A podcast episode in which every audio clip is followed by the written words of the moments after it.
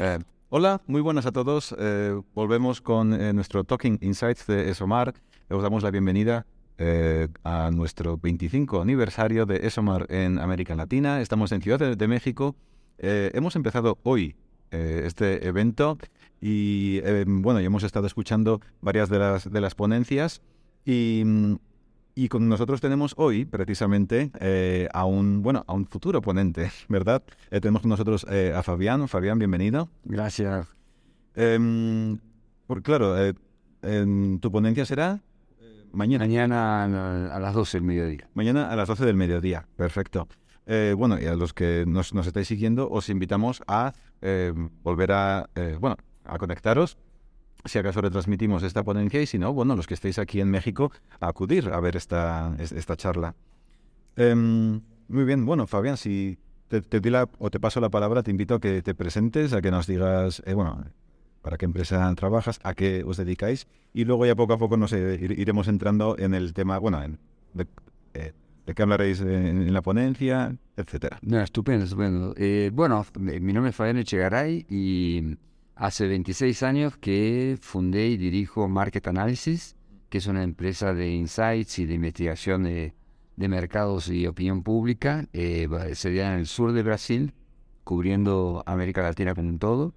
Y donde uno de los eh, puntos fuertes o, o, ejes de nuestros estudios ha sido todo lo que tiene que ver con temas de sustentabilidad, incluyendo eh, los desafíos que representa el cambio climático para la sociedad, para los gobiernos y para los negocios. Claro. Además, imagino que el, cambio climático, eh, imagino que hace 26 años era ya, ya, era importante para aquellos que lo querían ver. Eh, hoy yo creo que se, ha, que se ha vuelto una realidad incontestable, ¿no? Es algo que es no se puede ignorar. Con toda certeza, digamos, en el Río 92 marcó ya el primer alerta sobre la necesidad de contemplar el impacto que tendría en los precios, en los estilos de vida, en el futuro de qué tipo de consumo eh, esas, esas alteraciones en el medio ambiente y en la forma como, como, no, como usufruimos del medio ambiente tendría. En el 2012, 20 años después, eso se vuelve a ratificar y hoy estamos con una urgencia muchísimo mayor porque tenemos en las perspectivas de eh, cada vez lluvias más torrenciales, sequías que afectan todo el proceso productivo, precios que se disparan, como los bien sabemos en toda parte del mundo, y un desafío para las empresas que eh, quieren ser líderes en sus campos como más responsables corporativamente, como buenos ciudadanos corporativos, de en parte liderar ese proceso. Claro. Claro. Creo que, bueno, eh, eh, este, este, comentario quizás es un poquito em, eh, científico más que otra cosa, pero creo, según la información que, em, que tengo como usuario de calle, quiero decir, aquellas predicciones, aquellos análisis que, se había hecho a nivel científico sobre cómo estaba cambiando el clima, y sobre el impacto medioambiental que estaba teniendo el ser humano, probablemente a lo largo de los años se ha ido ratificando. Se ponía en duda cuando se, cuando se publicaba el estudio, pero pasados los años de repente se veía que, estaba muy cercano a, la, observación final. De hecho, lo excedimos, ¿no? Porque había hipótesis hace 10 años de que la, el peor escenario sería de un aumento de un grado y medio. Hoy ya estamos aceptando la posibilidad de un aumento de 3 grados nosotros sabemos lo que eh, una, un cambio de, temperatura de nuestro cuerpo de 36 y medio, 36.8 para 39, casi 40, o sea, 3 grados, nos hace, nos deja enfermos, nos deja con fiebre, nos hace nos sentir totalmente colapsados.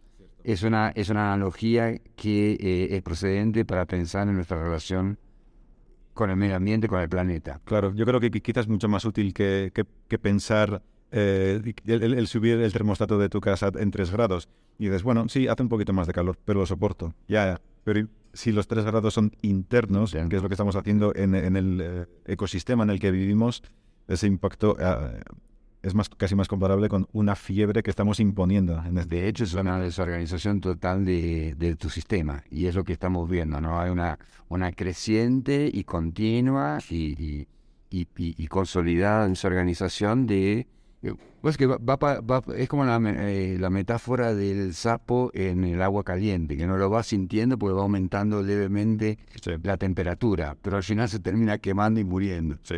A veces, a veces pienso que el gran poder de adaptación que tiene el ser humano es, por un lado, una ventaja, pero por otro lado, un gran inconveniente porque precisamente a veces nos confiamos. Arma de doble filo. Y justamente eh, haciendo puente con, con la presentación, Claro, La idea es, bueno, todo esto está pasando, tenemos la información, tenemos todo el conocimiento, tenemos aliados eh, importantísimos, organismos multilaterales, eh, la crema de la élite científica, eh, tenemos inclusive recursos, ¿por qué no se está haciendo nada?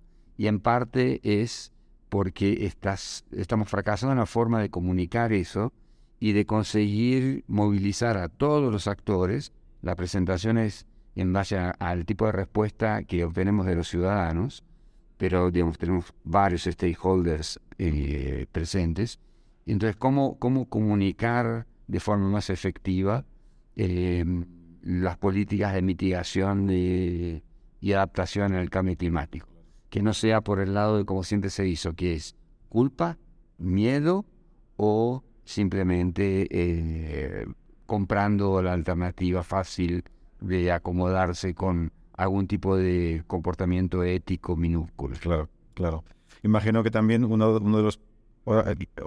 un, em, eh, un, no un inconveniente, pero tiene que ser complicado explicarle conceptos quizás tan a largo plazo, que no es tan largo plazo, entiendo, pero quiero decir, eh, a mayor plazo que el tiempo que va a estar un político generalmente en, eh, en el poder. Quiero decir que eh, eh, elementos del, del cambio climático que tardan un par de décadas en, en- en observarse o en, en surgir, es complicado que a un político que va a estar cuatro años en el puesto le importe.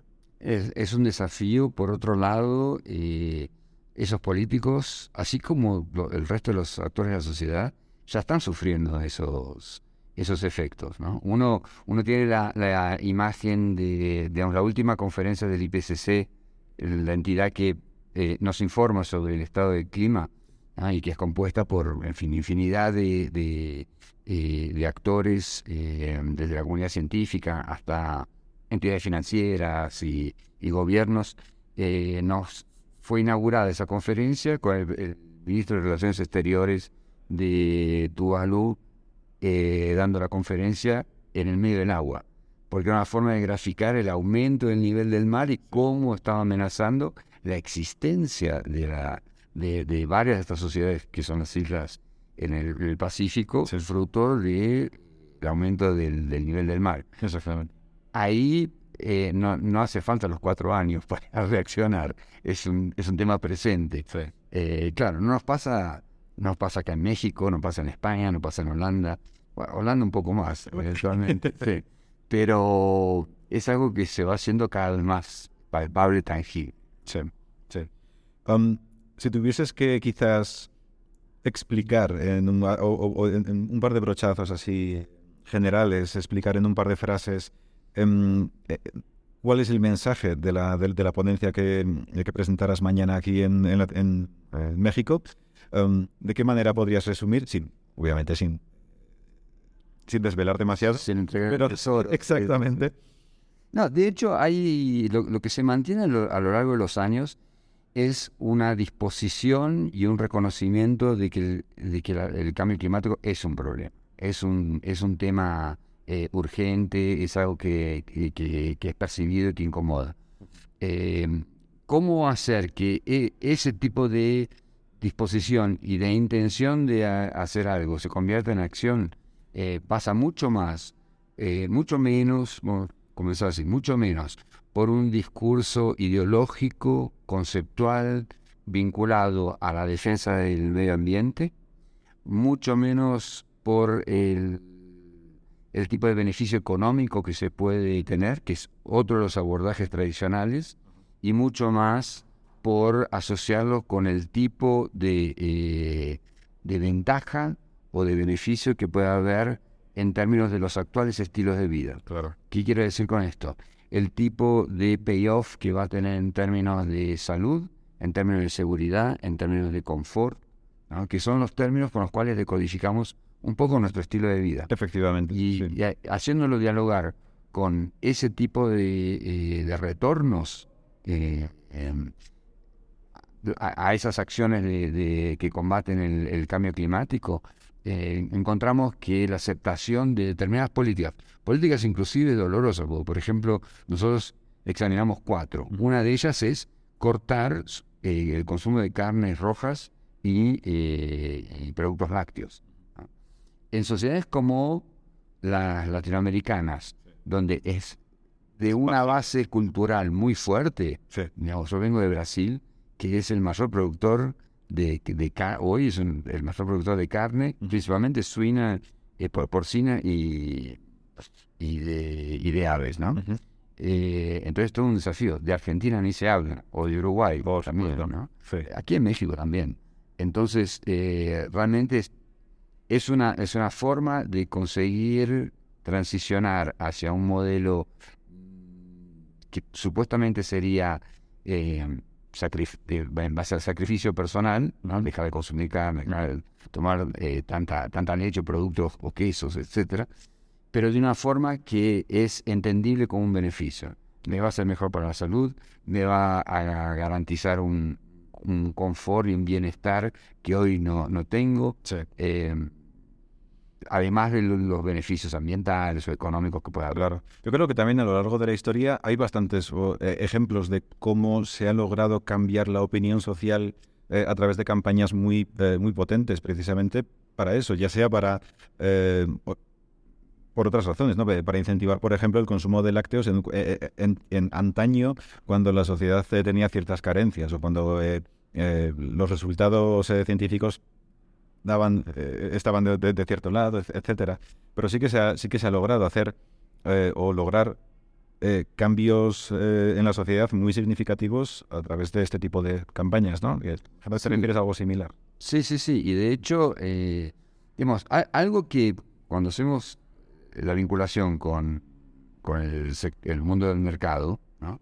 Algo que, eh, una hipótesis que probablemente jamás le gustaría estar pensando a los grandes productores de, de, de productos de, de carnes rojas y, lácteos, es que en algún momento ellos vengan a ser la industria del tabaco del siglo XXI.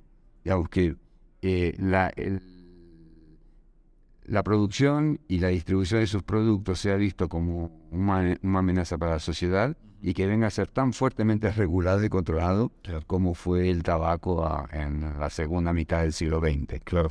Que ese tipo de escenario puede terminar dándose eh, desde una perspectiva ambiental cuando lleguemos a los dos grados, superemos los dos grados y todas las consecuencias eh, que eso trae, va a traer para nuestro confort, para nuestro eh, para, para sufrir nuestros estilos de vida, etcétera, eh, dé lugar a, a- a ese tipo de hipótesis es, es, es plausible. Es plausible. Es- Estaba pensando, digo, cu- cuando nos estemos cociendo, entonces veremos la urgencia de ciertas, eh, de la necesidad de, adqui- de- de adoptar ciertas políticas. Es muy, muy- muy interesante, la verdad. Em, bueno, en un principio, la verdad, es, este tema es interesantísimo. Podríamos estar aquí eh, hablando durante horas, la verdad. Em, yo te quería agradecer eh, estar aquí con, nosotros, estar aquí en eh, Talking Insights, eh, desvelarnos un poquito de lo que será la, ponencia de mañana. Me parece que es un tema que, la verdad es que pocos temas pueden estar o pueden ser más importantes que, el, impacto medioambiental, que, em, que esta situación tan peligrosa que estamos viviendo como sociedad, como sociedad global. Em, como ponías el, ejemplo, el, el presidente de, de Tuvalu, ¿verdad? Ese no es más que un ejemplo, pero es que está afectando a toda la sociedad, a todos los países, ya sea por eh, lluvias torrenciales o por sequía o por lo que dices, ese, desajuste general del, de- de- del clima.